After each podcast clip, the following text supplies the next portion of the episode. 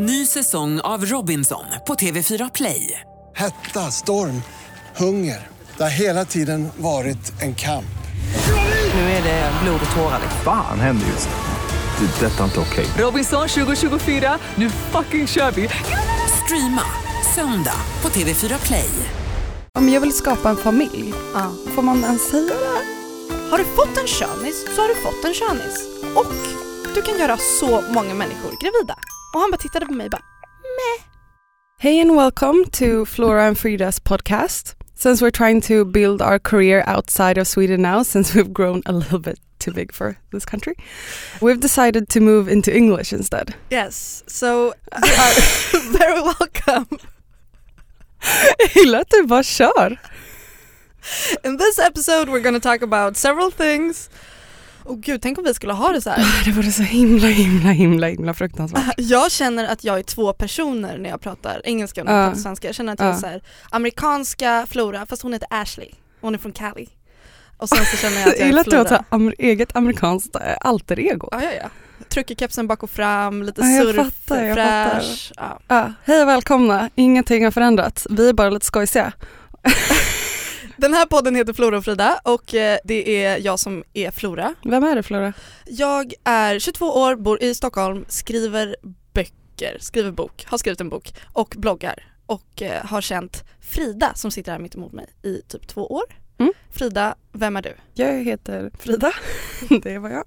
Nej men jag är fotograf och har en blogg och en Instagram och en podd och en sån person. Internetperson Internetperson. med många strängar på sin lyra. Många järn i elden. Vi kommer ha en liten utlottning i slutet av episoden av en signerad bok. Flora har precis gett ut boken Stanna på förlaget Bonnier Carlsen. Och jag har gett ut en tidning hos ingen alls för den publicerar jag själv. Ha! Och eh, den följer också med Den utlottningen. Bäst. Vi kommer prata mer om den här trevliga lilla utlottningen mot slutet av avsnittet. Jag har ju då varit i Cannes den föregående veckan.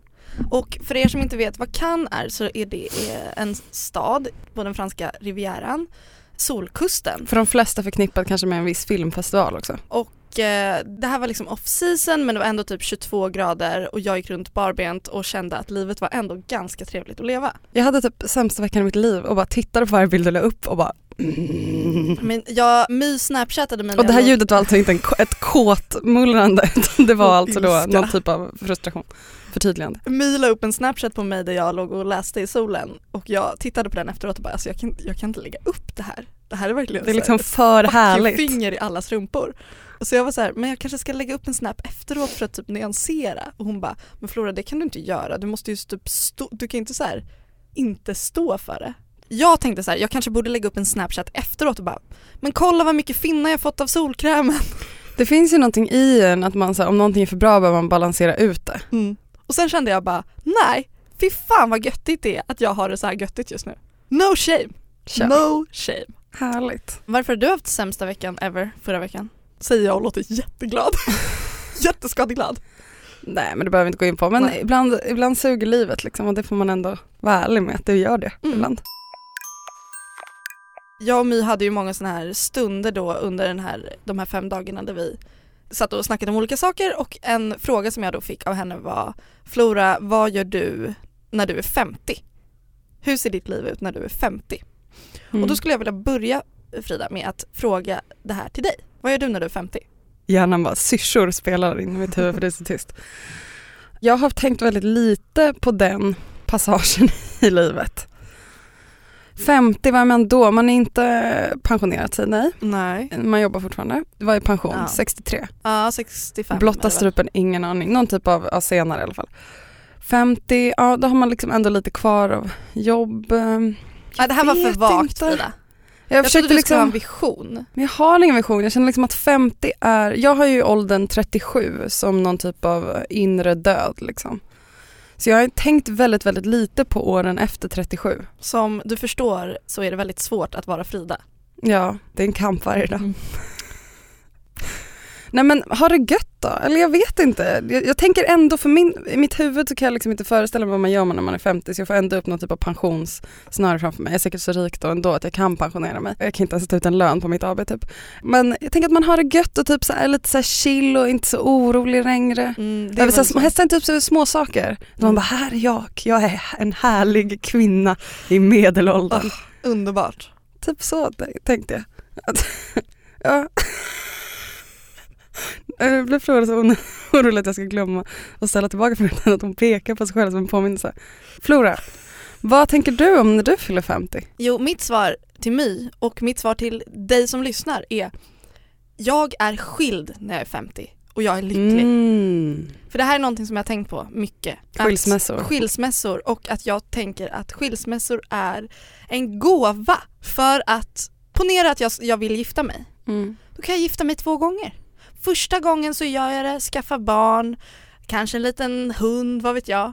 Och sen så när jag tröttnat på den här familjen och barnen typ snart kommer vara utflugna, då skiljer jag mig och så skaffar jag en ny partner och sen så bara lever jag ett supergöttigt liv. Mm. Och så här, har inga obligations, kanske jobba, eller jobba förstås men, men ändå så här, reser, ligger. Mm. Absolut, jag förstod inte att vi var där.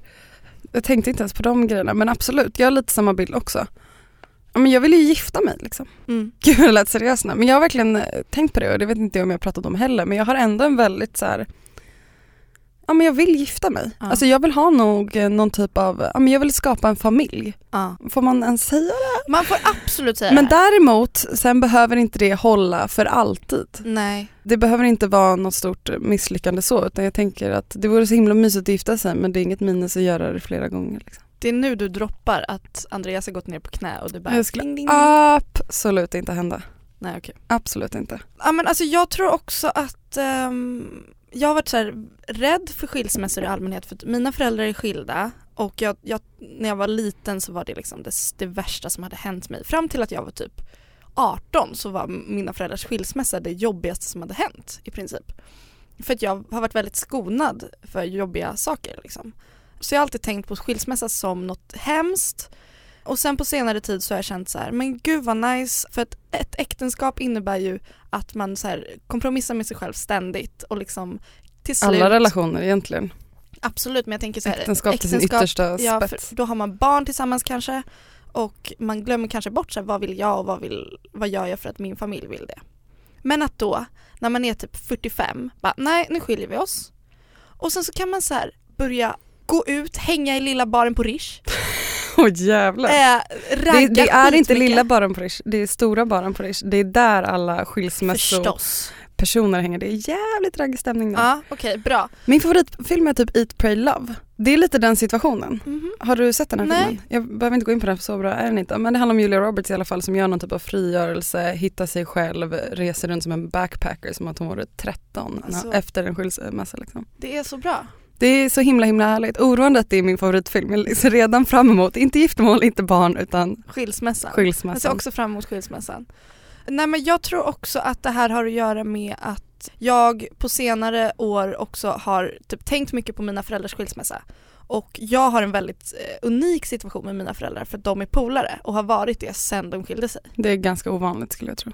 Ja. De bor väl typ grannar också? Vi har bott grannar, vi firar jul, inte på julafton men vi firar så jul tillsammans och då är det Mm. mormor och farmor och pappa och Mm. mamma och alla nya. Liksom.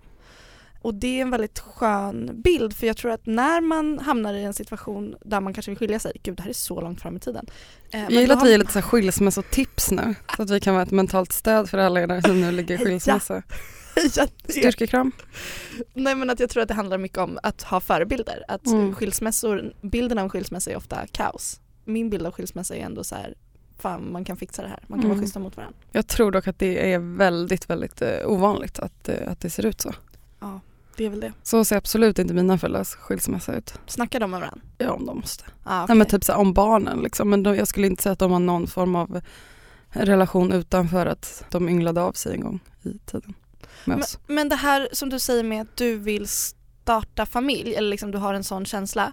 Tror du att det beror på att du är skilsmässobarn? Mm, jag tror det. Jag tror verkligen att det har med det att göra för att jag känner att det gick ju inte så bra med den där familjen jag vet inte. Revansch typ. Ja men inte, rev, inte revansch men att det finns nog ändå någon form av, av ro, rotlöshet i, i kanske lite min ungdom eller vad man ska Mm. säga och, eh, det, och skilsmässan. Att man lite tappade en, en fast bas. Sen har jag jättefina föräldrar och fina syskon, det handlar inte om det men, men kanske ändå lite så längtan efter en fungerande kärnfamilj Mm. på något sätt. Och då att jag kanske känner att jag vill starta det själv. Mm. Det har varit väldigt viktigt för mig med att flytta hemifrån. Jag tror alla mina relationer också går jag in i en så här, i alla fall med min förra relation, jag och Matthew, vi var ju verkligen som ett gift par liksom. Mm. Och att det var skönt och, och viktigt för mig. Att känna att det är så här, nu är det vi, vi delar ett liv, vi är livskamrater. Ja visst. Alltså jag, jag är helt övertygad om att man som skilsmässobarn har ett större behov av att bygga bo för att man i många fall har flyttat fram och tillbaka väldigt mycket och eh, hela tiden ja, men, levt på sina föräldrars villkor ju. Det gör man ju alltid som barn men extra mycket när man är ett skilsmässobarn. Det tycker jag är jättetydligt med typ alla kompisar som har skilda föräldrar att det är mycket så här skaffa lägenhet är typ Mm. prio. Jag minns hur jag packade, jag kunde liksom inte tänka mig att jag skulle glömma ett par byxor hos mamma när jag skulle till pappa.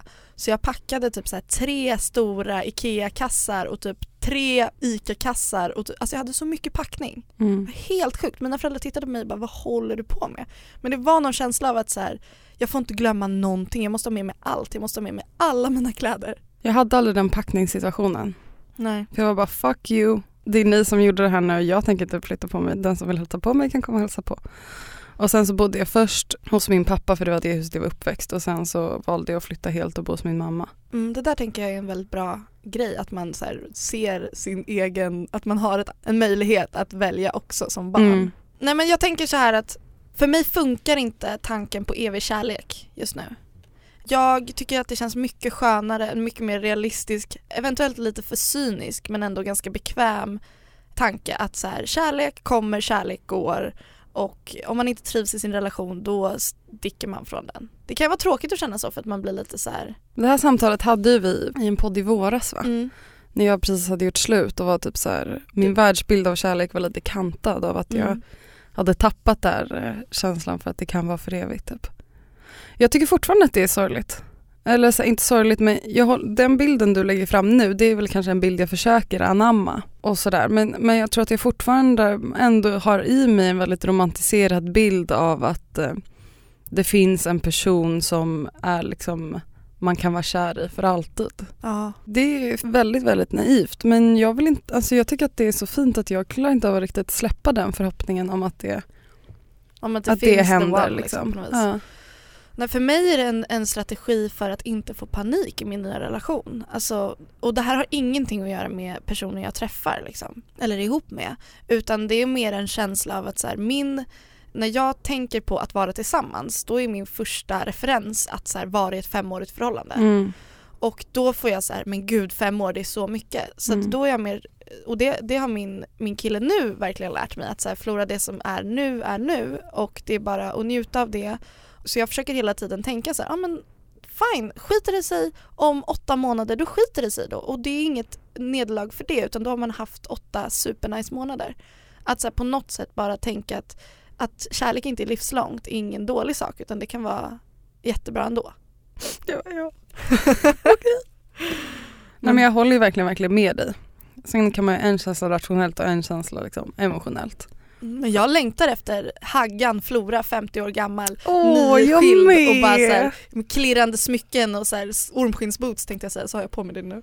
Ehm, ja. Det låter jättehärligt. Mm. I'll see you. Jag skulle vilja prata lite om eh, sperma. Underbart. Skräll. Det känns som att man alltid vill prata om någonting sånt. Och det är att jag är, om jag känner att vi behöver ta upp det här nu för någon typ av så folkbildning. Raggatakadish. Ja, och det är att jag är så himla trött på självklarheten i att eh, en kille ska få komma i en tjej. Mm. Att det ses som något väldigt basic och att det är någon form av absolut eh, konsekvens av att alltid killens njutning och sexualitet står i fokus. Mm. Ett ligg är slut när killen har kommit typ. Exakt. Och då ofta som det ser ut att inte bara att han ska få ha kommit utan att han då ska få kommit i tjejen. Okej. Säger du okej eller håller du inte med om Eh, att det ofta ser ut så? Jag skulle kanske inte hålla med om att orgasmen måste vara i. Nej jag håller inte heller med om att det måste vara i men Nej, men generellt alltså, men- samlag. Okej, ja det kanske är så. Det är inte riktigt min bild av det, men kör Ja vad på. härligt Mm. för dig. För jag har i alla fall en väldigt tydlig bild av eh, när man var yngre och sådär eller så generellt att, att killar i många situationer kan ta det för givet att de ska få komma i en. Mm. Det är i alla fall min grundpremiss då Mm, när jag mm, går in i det här för det är ändå nå- någonting jag känner igen. Ja. Och då började jag tänka på det här för att jag var hemma hos en kompis och satt och drack kava och hade det härligt. Och då berättade hon att hon hade legat med en kille för några dagar sedan och den här killen har, de har haft en relation under en lång tid. Liksom. Mm. Och att han från ingenstans bara hade kommit i henne under ett eh, samlag då. Och då Eh, utan att här, säga Ja utan någon typ av förvarning utan bara oj Åh gud, bara ta sig friheten. Exakt. Och hon har inget preventivmedel och de brukar ha kondom eller att han kommer någon annanstans. Men så hade han ändå bara utan förvarning kommit till henne. Fan. Och sånt här gör mig alltså, så himla, himla, himla arg. Mm, jag känner nu också att det börjar så sticka. Eh, av att höra, höra sånt här. Och sen så späddes det på att jag ytterligare två dagar senare var hemma hos en annan kompis. Och hon sitter och sminkar sig för vi ska ut och jag ligger i hennes säng och så pratar vi lite och så vänder hon sig om och bara det hände en så sjuk grej i helgen. Hon hade nyligen gått hem då, alltså helgen innan med en ny kille och hon bara för mig är det självklart att killen tar på kondom. Ja. För det gör man innan man har sex om Ja. man inte förgäves försöker få barn. Ja. Och så helt plötsligt så bara kom han i henne utan att hon hade hunnit reflektera att han inte hade satt på kondom. Alltså det här är så sjukt. Nej men jag vill verkligen understryka att det är liksom, att inte ta ansvar för sin egen sperma känner jag verkligen är att det är respektlöst. Och det är att inte respektera eh, tjejens kropp. Mm. Och man äventyrar så mycket. Verkligen, för att i ett sånt här scenario då så kanske killen kommer och bara ah shit, han kanske får en mikroflash och så här, kanske inte så skön grej att göra, det här kanske inte var så bra. Och sen så vandrar han vidare i sitt liv och Håller tummarna för att inte få ett samtal. jag vet inte ens om han går och håller tummarna, jag tror att han bara går och äter middag. Ja, okej. Mm. Eller förhoppningsvis går och håller tummarna lite om det är så här ändå en skön kille. Medan tjejen i fråga, och jag pratar nu om andra kompisar men den här tjejen har lika gärna varit jag i andra Mm, situationer. mm, Och då ska man själv gå och ha ångest. Först och främst om man ska bestämma om man ska ta dagen efter-piller eller inte. Att ta det kan göra att det rubbar hormonbalansen och man kan få massa mellanblödningar och sånt. mm. Eller så håller man bara tummarna och så ska man ha ångest flera veckor och vänta på att mensen ska bli sen och ha ångest över det. Eller om det ställer sig till sin spets att behöva ta något beslut om man vill genomgå en abort eller inte. Ja, eller att man kan få en könssjukdom och det är så många människor som går och bär på könssjukdomar. Verkligen. Alltså nu pratar jag bara utifrån, eh, sen ska man oavsett ha kondom för, på grund av eh, smittorisker. Ja. Och om någon har något eller inte kan man inte se beroende på hur snygg eller fräsch den personen verkar. Vill Nej. jag bara understryka för det är väldigt många som glömmer det. Oj, ja, men det är lugnt, vi behöver inte ha kondom. Du ser inte ut som någon som har en könssjukdom. Man bara, hur? Är det någon som har sagt det till dig? Nej men alltså det är väldigt förekommande snack. Ja, säkert. Jag känner verkligen, verkligen igen det. Mm. Också i en situation där jag skulle ligga med en kille, jag bara nu vill jag sätta på kondom. Han bara, men ser jag ut som någon med klamydia? Och blir så stött. Man bara, it's not about that though. Det, det funkar inte så. Nej, det funkar inte så. Det är inte som att bara fula personer får cancer. Alltså det är så här, Nej, nej Vem funkar, som helst. Tyvärr, det funkar inte så. Ja men det här känner jag helt igen med människor som kondomvägrar. Och det här är någonting som Ja, jag det- personligen har varit med om under min period som singel. Vid x antal tillfällen, alltså på fullaste allvar. Jag var på Tinder-dejt med en kille som vi tog en promenad, vi hade fett bra häng, det var liksom bra stämning, det blev ganska flörtigt. Och jag sa något, eller det blev så här, det blev typ lite mode om vi skulle ligga ute. Och jag var typ så här, ah, fast jag, har du kondom? Och han bara, nej. Har du kondom? Jag bara, nej. Jag bara, ah, nej men då blir det inget. rimligt. Helt rimligt. Var, på han säger, nej men alltså jag jobbar inte med kondom.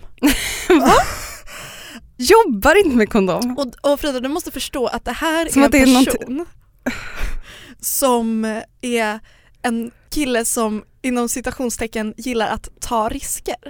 Så att när vi Vänta, går vänta, vänta, va- vilket blir väldigt humoristiskt. Var det, en, var det en motivation till att han inte, så bara, gambling? ja verkligen. Men han är en sån här person Han bara, jag är så himla mindfulness. Ja, alltså pff, han så här klättrade upp på broar, gick på stigar där det var kolsvart och tyckte att jag också skulle göra det för att ta lite risker. Han sa även att han mycket hellre skulle dö av att en leopard skulle attackera honom än att dö bland sina nära och kära. Jag hatar honom. Jag hatar den här killen. Och jag sa till honom så här, men du, det här med att du kondomvägrar, det är ett sk- skämt. Det låter som att det är så ideologiskt, det, är bara, det är som att säga, jag står inte i kö. Nej men jag gör bara inte det, det är bara, Nej, han var det helt bara en pass- principsak. Och vet du vad hans argument var? Jag testar mig efter varje ligg. Och då Men- tog jag några steg bakåt och så sa jag så här, men du, Vad spelar det för roll när jag redan fått det? precis, har du fått en könis så har du fått en könis. Och du kan göra så många människor gravida. Och han bara tittade på mig och bara, meh. Och jag blev så jävla förbannad. Men vi hade en lång diskussion om det här för jag gav mig inte och sen till slut så förstod han att, Mm. att jag liksom ändå hade rätt. Och jag kan också meddela att vi hamnade på en klippa och gjorde lite andra härliga grejer. Ja. Men han fick inte vara nära mig med sin kuk om man säger så. Och det här är så jävla sjukt för att som du sa tidigare Frida att det här äventyrar så mycket hos Mm. tjejen att hans inställning är jag testar mig efter varje Nej men det, det är helt jävla eh, fruktansvärt. Vad är det för system? Alltså, Men det är verkligen, verkligen fruktansvärt. Det, ordet tycker jag verkligen är respektlöst. I Mm. att han kondomvägrar om han ska vara med dig, det anser jag att han inte respekterar dig och din livmoder och din kropp och din hälsa. Det, jag tycker att det är grovt. Och jag Ja. tycker att man ska ta det här mycket allvarligare än, än vad man kanske tänker på det från första början. ja men liksom. man ska inte gå med på det, man ska inte liksom Och det är inte konstigt, man, jag förstår att man inte vill vara oskön och om någon kondomvägrar ska man bara okej, ja men det är okej ändå typ. Eller man Det kan inte... också vara svårt om man är väldigt kåt. Ja, och Då den situationen har man ju varit it, i också. exakt. Man bara det är säkert lugnt. Men då är det ändå på eh, kukbärarens villkor liksom. Och Mm. i efterhand så känns inte det så jävla soft. Mm. Men jag tänker, och det kan ju vara åt andra hållet att man själv inte tycker att det är så skönt med kondom eller att man Mm. själv tycker att det sabbar stämningen. Men, men liksom, om man har lite konsekvenstänk så är det värt det. Liksom. Absolut, jag, jag avskyr verkligen också kondom. Så att jag förstår den aspekten men jag tror att man måste jag har så himla många kompisar runt mig som har behövt eh, genomgå aborter under det senaste året. Mm. Och ehm, det är jättebra att eh, vi har möjligheten i Sverige att, att man kan genomföra abort och det finns ändå ett bra support system runt det. Men det är ändå en väldigt fruktansvärd upplevelse. Och nu pratar inte jag om att det är en fruktansvärd upplevelse för att man dödar ett liv utan pratar om att det är en fysisk eh, stark Mm. upplevelse som involverar väldigt, väldigt mycket smärta. Mer svärta än vad folk pratar om. Jag tror att en abort, att man inte riktigt, eh, det pratas nog sällan om vad det faktiskt innebär att gå igenom en abort. Mm. Det låter så himla casual, bara, men eh, du kan göra en abort. Som att det är någonting som man bara, det är enkelt gjort Ett litet liksom. piller och sen är det borta. Men du, du ska ju stöta ut en massa blod och medans liksom, du har ju en miniförlossning liksom. Ja, jag har också vänner som har haft fruktansvärda smärtor, både psykiskt och fysiskt. Liksom. Mm. Men just den här psykiska smärtan har man ju hört mer om tycker jag. Att det, är så här, det kan vara jobbigt rent emotionellt Mm. Och etiskt kanske Mm. för folk. Men just den psykisk, eller fysiska smärtan, den har jag förstått på senare år och det är verkligen brutalt. Det kan Mm. vara brutalt. Mm. Så att man ska inte, det är 100% rimligt att sätta ner foten och säga nej jag kommer inte ligga med dig om vi inte har kondom. Mm. Ja fy fan vad jag blir irriterad av att Mm. prata om det här. Men Alltså, jag kan också säga att den här killen då som hellre ville dö av en leopard. Mm. Eh, Var han fem eller? ja, 15 kanske, Mm. nyss byxmyndig. Jag skulle hellre dö av en typ leopard. Coolaste han kom på. Vi snackade någon månad senare och då sa han så här, för jag frågade honom då typ så här, men du det här, det här var inte soft för fem öre. Mm. Och då sa han det, nej men sen dess har jag alltid haft kondom i min Mm. plånbok liksom. Bra att du skolade honom. Mm. Jobbigt att man ska behöva göra det. Det är verkligen, verkligen helt sjukt. Och en, eh, en, på det här temat, att man som partner till en fittbärare också kan, eller bör, betala halva preventivmedlet och erbjuda sig att följa med Absolut. till gynekologen slash ungdomsmottagningen. Absolut, när det gäller, nu äter jag p-piller. Inte helt optimalt men det är den bästa situationen ändå för mig just nu. Och eh, alltså, det är ju självklart för mig att Andreas ska betala hälften. Mm. För det är ju någonting jag äter för att vi gemensamt ska kunna ha trevligt. Liksom. Mm. Och samma sak om det gäller att man hamnar i en situation där man måste ha en dagen efter-piller som är fett dyra. Ja. Då ska killen också betala halva. Och graviditetstest. Ja. Det kravet ska man verkligen ställa. Och sen så kanske man inte vill att ens partner eller sexpartner ska följa med till ungdomsmottagningen men den personen borde i alla fall erbjuda sig. Mm, verkligen. Och då när, man pratar, när jag pratar om det här med kondom, jag skulle till och med vilja säga att jag tycker nästan att kondom är killens ansvar. Mm. Mer än att det just kondomsituationen är delat ansvar. Eftersom att det enda tillfället en kille egentligen kan ta något form av ansvar i samband med sex, det är just i den stunden när det handlar om att sätta på en kondom eller inte eller att fråga äter du preventivmedel eller inte. Mm. Det är liksom det den personen kan göra. Ja. Och ställer man då det i relation till det ansvar samt konsekvenser som en tjej tvingas både ta och kanske ställas inför som involverar att springa till UM för att ta blodprov för att kunna få förnyad recept eller bara all den komma ihåg att ta en tablett alternativt föra Ja. upp en spiral upp i sin livmoder Mm. Allt det här preventivmedel och hormoner och ångest och graviditeter och allt det som ligger på tjejen. Det enda som killen kan göra är ju just att sätta på en kondom. Mm. Och ställer man de två i relation till varandra då tycker jag att det är rimligt Det är att inte just... så mycket begärt. Nej och sen måste man också komma ihåg att liksom sperman, det är ju hans, liksom, hans orgasm på något sätt. Ja. Och då är det liksom lite hans ansvar också att se till att den inte hamnar någonstans där den inte ska hamna. Absolut. Liksom, att man har koll på sina egna soldater. Really? Jag försökte liksom snacka ett coolt vokabulär så killarna bara känner att de också vill ha koll på sina egna soldater. pang pang.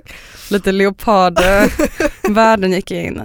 Nej men jag vill verkligen säga det. Ja, nej men helt och blir- hållet sant. Det här blir en segway till typ synen på sex i allmänhet. Att, Ja. att man pratar om, det är folk som säger jag vill väldigt gärna ligga med dig fast man redan ligger där och tar på varandra. Mm. Och det är så här, men varför ska sexet definieras från att du ska ha din kuk i mig? Mm. Vi har ju ashärligt nu, har det asgöttigt. Gud jag sitter bara och nickar på huvudet bara amen, Ehm, amen. jag läste i en bok av eh, Katarina Janouch som heter Vad är sex? Mm. Då står det så här, genomsnittssexet är fem minuter. Och då undrar man så här, men vadå genomsnittssexet? Eller samlaget? Det kan ju knappast innefatta någonting annat än penetration. Och varför ska ett ligg definieras av just den grejen? Men jag tycker alltid det är så obehagligt, jag förstår inte för det tar ju liksom 20 minuter för en tjej att ens vara redo för ett penetrerande samlag i liksom Exakt. våthet. Så det är liksom ett grundproblem där, att man pratar om sex utifrån just penetration Mm. och också när man, jag har varit i, i snack med folk där vi har pratat om så här, ah, men hur många har du legat med? Och sen så har det varit så här, ah, men så här och så här många och då har jag frågat så här, men är det här bara penetrationssex? Och då har jag sagt, men vadå, oralsex är väl i allra högsta grad att man har legat med någon?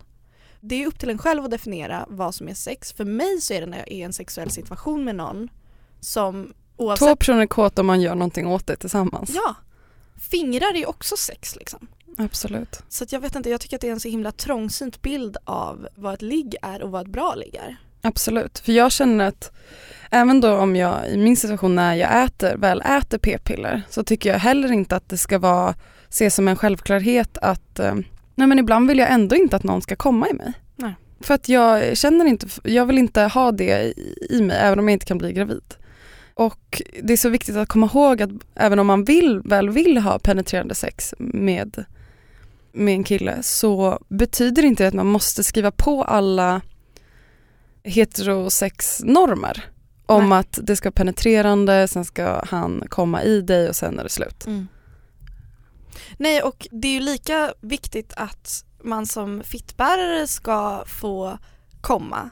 Och jag har varit med om situationer vid x al- antal tillfällen där snubben jag har legat med har rullat ifrån mig och lagt sig raklång som en sjöstjärna och bara Gud vad skönt, oh shit jag är så jävla trött nu alltså. Godnatt. Och, man, och då har jag varit så här, men du, har du glömt någonting? Och det här är någonting som man också, alltså man kan verkligen kräva, man behöver inte alltid vilja komma. Man behöver inte alltid känna att man att det måste vara ett steg i sexet. Men att det är helt rimligt att så här, du jag skulle också vilja komma. Flora, Mm. du har blivit recenserad i DN. Ja, det här hände mig förra lördagen. Jag stod på flygplatsen i Nice och krånglade mig in på det här jävliga wifi ni vet på flygplatser som man bara står där och vad är det här? och så poppar det upp en liten pushnotis på min telefon som så här snabbt försvinner. Men jag hinner se så här recension i DN.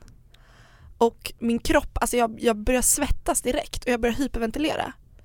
Och försöker ta mig in på internet så kommer det upp massa olika flikar där man ska skriva in sig och det är bara så jättejobbigt.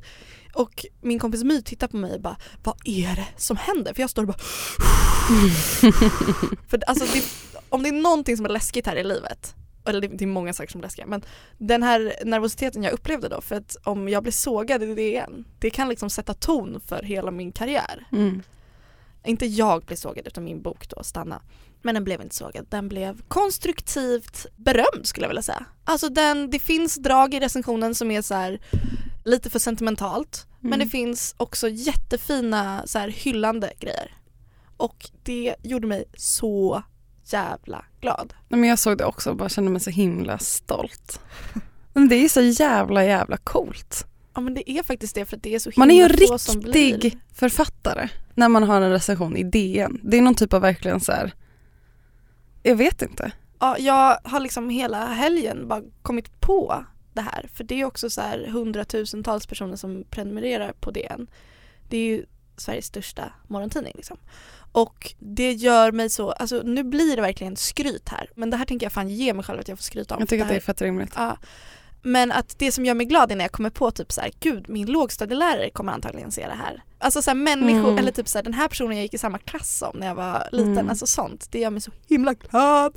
Och, och känslan av att det kommer vara ett citat från DN på mitt pocketversionen av min bok. Åh, Känns kul. det är så här är så himla fint. Alltså grattis. Tack. Verkligen. Så glad.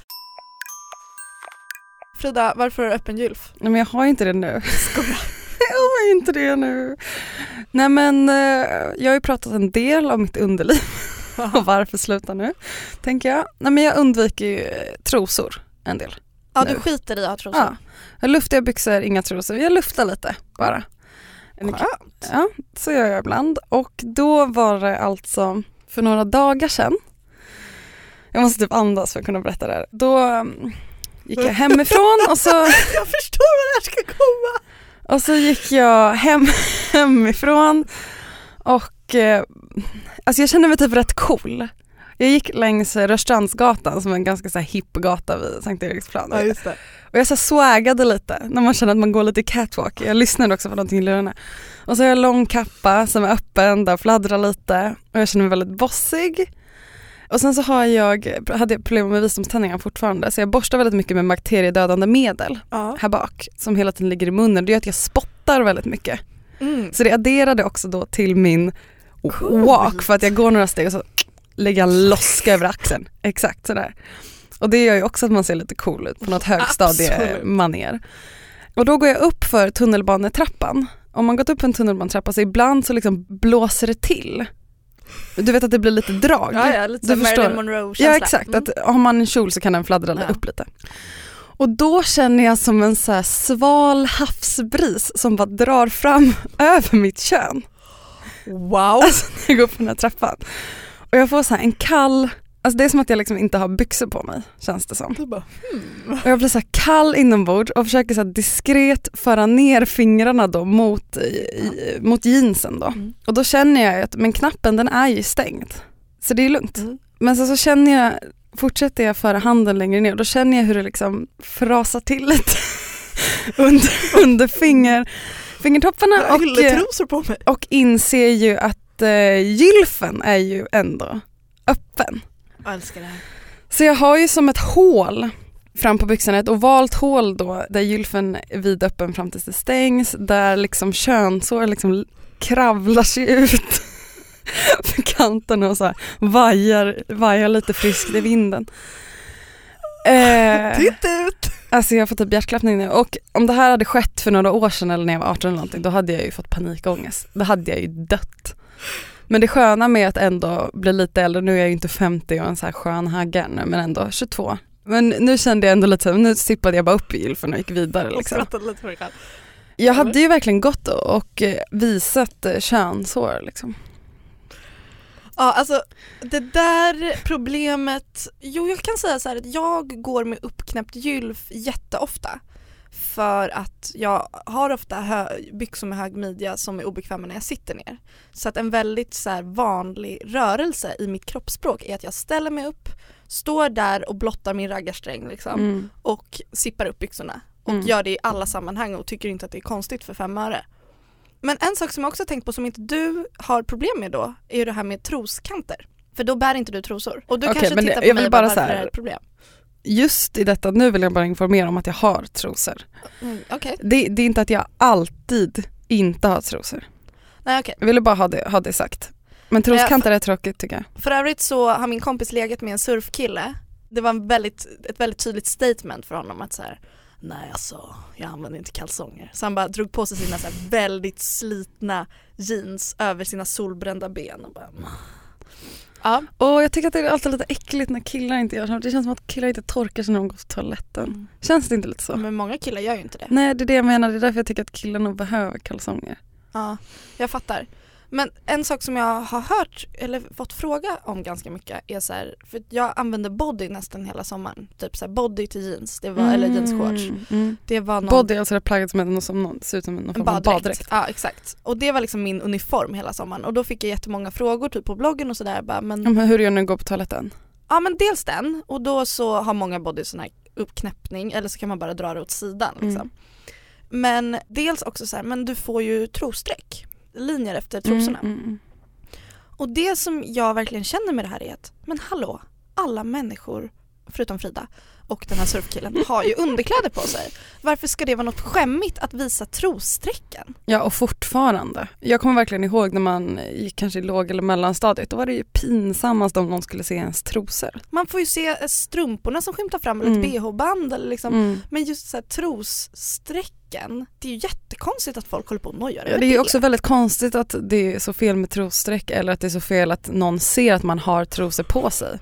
Som att det skulle vara skämmigt för egentligen borde man inte ha trosor, eller vad då? Alternativet är ju här går jag utan trosor. Ja, nej, men Och det är ju precis. också konstigt. Ja det kan vara lite obekvämt. Jag har ett par byxor som jag också kanske ibland bär utan trosor. Eller alla, du vet, välj, vad, välj själv. Do your liksom, thing men noja inte över trossträck. För Nej. Det finns viktigare saker att noja om. Men det är inte som att det är normen i samhället att man inte har trosor så att det är lite skämmigt att visa oj här går jag med ett par trosor på mig här under, förlåt förlåt. det är så pinigt. jävla konstigt. Det är verkligen, verkligen helt eh, jättekonstigt.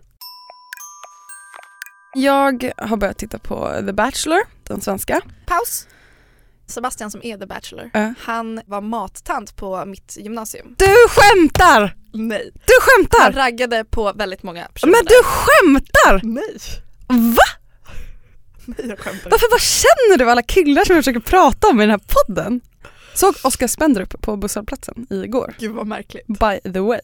Men fy fan vad Vi pratade jävla om sjukt. Spendrup i förra avsnittet. Ja, inte så Äh. mycket men han är inte så rolig men vi pratar om honom i alla fall. Ja, eh, ja, så- och jag, vet inte, jag kan inte säga så mycket om Sebastian mer än att jag- han har varit en så här härlig kille som har stått där och gjort korvstroganoff till hela min gymnasium. Liksom. Han var ju alltid väldigt fräsch och sen så var han alltid väldigt flörtig och man kunde liksom fråga men jag har bara fem är det lugnt eller? Och han kunde bara, oh my god det är lugnt. Han är, ja. Men gud, det är också roligt att han är säkert fortfarande matad men i programmet är han ju kock. Och har inga problem med pengar, han har Nej. väldigt mycket pengar. Nej men gud vad roligt! Jag dör. Jag vet inte riktigt hur jag ska hämta efter det här. Ja, men jag har sett fyra avsnitt i alla fall. Och då noterade jag någonting.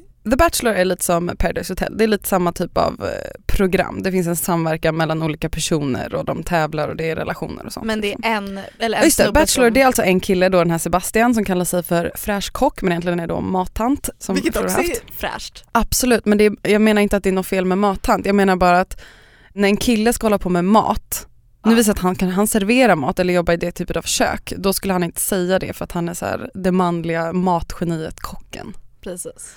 I alla fall, en person och sen kommer en massa tjejer då som eh, ska dejta honom. Han, han har inte valt dem utan det kommer bara en massa så här 30 gorge girls som han då ska sålla ut mellan för att hitta the one Mm. helt enkelt. Och då så är det så spännande alltid att höra vilken typ av tjej han söker. Mhm. Eller vad, hur han pratar om tjejer.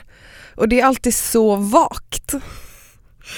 Det är typ, jag skulle vilja ha någon som är, vet, alltså det är allt så himla himla vagt. Och då, något han återkom till är att jag vill ha en tjej som är snäll och glad. Men gud, den här personen har ju ingen kontakt med sina känslor. Först och främst är det ju det plattaste som finns, att, att en kille vill ha en, en tjej som är snäll och glad. Han kanske inte riktigt vet att tjejer är människor. Exakt. Det är det jag lite vill komma till här och det är att jag är väldigt, man bara, glad, det är en känsla eller ett humör. Ja. Det är inte en egenskap. Det är inte en personlighets, ett personlighetsdrag. Nej. Sen är det klart att en tjej kan vara, man kan vara mer eller mindre positiv, Mm. inställd till olika saker. Men just killar som på något sätt ska kräva att tjejer hela tiden ska vara glada eller le. Jag vill döda dem. Om hon är glad, det kanske beror på om du var gullig i morse eller om du var en douche. Eller om hon har mens, eller om hon är kåt, eller om hon liksom Det kan liksom inte vara Det krävs lite av dig för det att krävs din något av dig, vad hette Ja. han Marcus? Sebast- Sebastian. Det krävs, Sebastian, Sebbe. Sebbe, Bro, bror, hörru. Du får ju se Lyssna på till, oss här. hörru, nu lyssnar du, nu lyssnar du på mig. Du måste göra henne glad. Eller så här, kan jag inte förstå att det är en förväntning. Det handlar ju om om han är en trevlig kille eller inte, om han är hungrig eller inte. Man kan inte begära en enda känslostämning från en person för resten av livet. Hon måste ju kunna vara ledsen eller nervös eller kåt eller Ja, det, här, det här tänker jag är någonting som är väldigt lätt som tjej också att falla in i. Att man så Ja. vill så gärna vara omtyckt av den man dejtar och det är så himla skönt att vara den personen som alla tycker är den härliga och glada. Man, man ska vara den så glada, okomplicerade tjejen Mm. som bara är härlig. Och, eller har du något du vill säga? Nej, För annars har, eh, är jag på god väg att fortsätta den här ranten. Håll i er, Mm. spänn fast. I den här episod, senaste episoden, så, eller kanske inte var den senaste, men i en episod i alla fall så hände en grej och då var det två tjejer som kände sig lite hotade och eh, svartsjuka på en tredje tjej. Mm. Det är rimligt, de är med i en program, de känner ganska mycket för den här Sebastian. Man förstår inte varför men de gör det. Han bara, alltså, jag orkar inte med tjejer som skapar drama. Varför är du med i The Bachelor? Ja men och då är det, det är liksom en förlängning av det här. Man bara ursäkta, jag är trött på den nedsättande tonen i att eh, tjejer skapar drama inom citationstecken Mm. när det egentligen bara är två tjejer som ger uttryck för sina känslor i en situation. Det är som att alla känsloyttringar en tjej gör som inte är så här lyckliga och fnissiga direkt ses som onödiga eller jobbiga, de klassas som bitchiga eller dramatiska. visst. De här tjejerna, de var intresserade av en kille, de blev lite svartsjuka, de blev lite nedstämda. Då tycker han att de direkt skapar drama. Alltså den här människan. Jag känner att jag jättelätt faller in i det att jag ska vara så här okomplicerad och glad. Alltså jag har hört mig själv säga så här, nej men jag, jag är ganska stabil i mitt mående och jag är inte så dramatisk. Och det är ju att spotta på alla människor som kämpar med sitt psyke. Det är att spotta på mig själv. Men att jag så himla lätt faller in i att så här, vara en lättsam tjej att vara ihop med. Ja, men gud, alltså, nu, jag skyller inte ifrån mig, jag pekar inte finger på de här tjejerna. Eller, alltså, det här är jag också. Jag lider ju också av det här. Jag har jättesvårt att eh, berätta för Andreas eh, om han säger någonting som gör mig lite ledsen.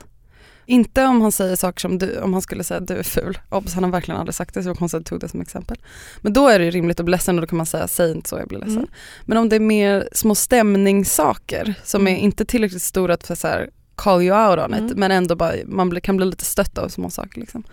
Då har jag jättesvårt att, att, att säga det för då bara eh, tar jag det och sen så går jag eh, ledsen över det men vill inte uttrycka det för att jag inte vill vara den Men jobbiga jag tänker flickvännen. också Liksom. att killar i allmänhet som säger så att tjejer skapar drama, Mm. de är också så himla hotade av att tjejer pratar mycket, att det finns separatistiska rum där tjejer hänger Mm. och har det bra och så här smider inom citationstecken planer och liksom diskuterar ofta killar och känslor och att det är hotfullt.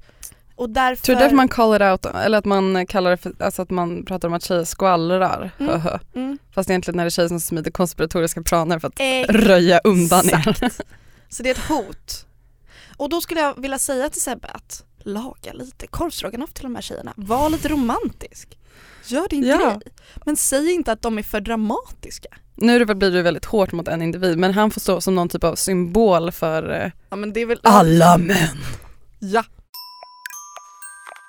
Stäng inte av riktigt än, för nu kommer en tävling. Vi har en hashtag som heter Flora Frida.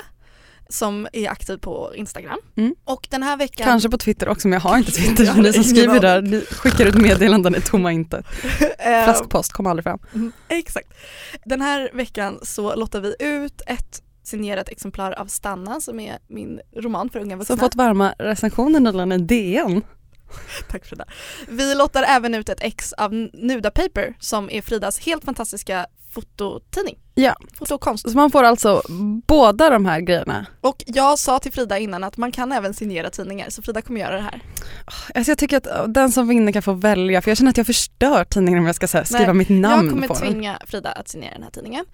Och genom att vinna det här lilla härliga paketet så hashtaggar du Flora Frida på Instagram och så skriver du vilket avsnitt du har gillat mest. Kanske är det det här, kanske är det inte det här. Låt höra. Så väljer vi en lycklig vinnare. Som vinner det här ja. Berätta gärna om kanske ditt favoritavsnitt och varför du gillar det och sen så får du ju bilden såklart jättegärna vara kopplad till podden.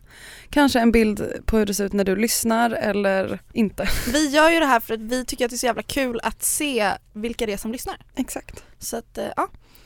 Podden kommer ut idag den 3 november. Tävlingen avslutas den 6 november, alltså på söndag. Så ni har helgen på er. Så sista dag att tävla är eh, 6 november.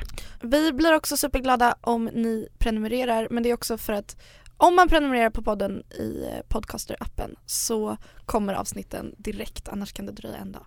Nu drar vi lite hashtags på senaste och då har vi någon som har ritat ett ansikte, jag tror inte att någon av oss tror bara att det är ett ansikte som har lyssnat. Tack Art by understreck SCE som har taggat podden och gjort någon jättefin illustration med tråd. Tack även Bea Hallberg som har lyssnat på podden och rensat bland tidningar och haft det göttigt. B. Hallberg kommenterar alltid bra grejer, I see you girl. Och Hanna H Agnete som dricker chai latte och och pause och läser, så där pratar man inte norska, Morgenblad. Wow, där tappade vi alla norska lyssnare vi kanske någon gång haft. Ehm, ja, tack för det.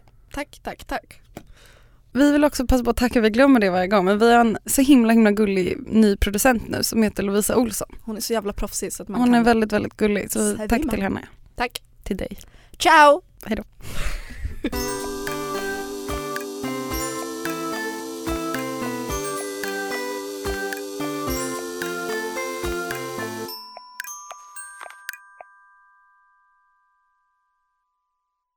Ny säsong av Robinson på TV4 Play. Hetta, storm, hunger. Det har hela tiden varit en kamp. Nu är det blod och tårar. Fan händer just nu. Det. är Detta är inte okej. Robinson 2024, nu fucking kör vi! Streama söndag på TV4 Play.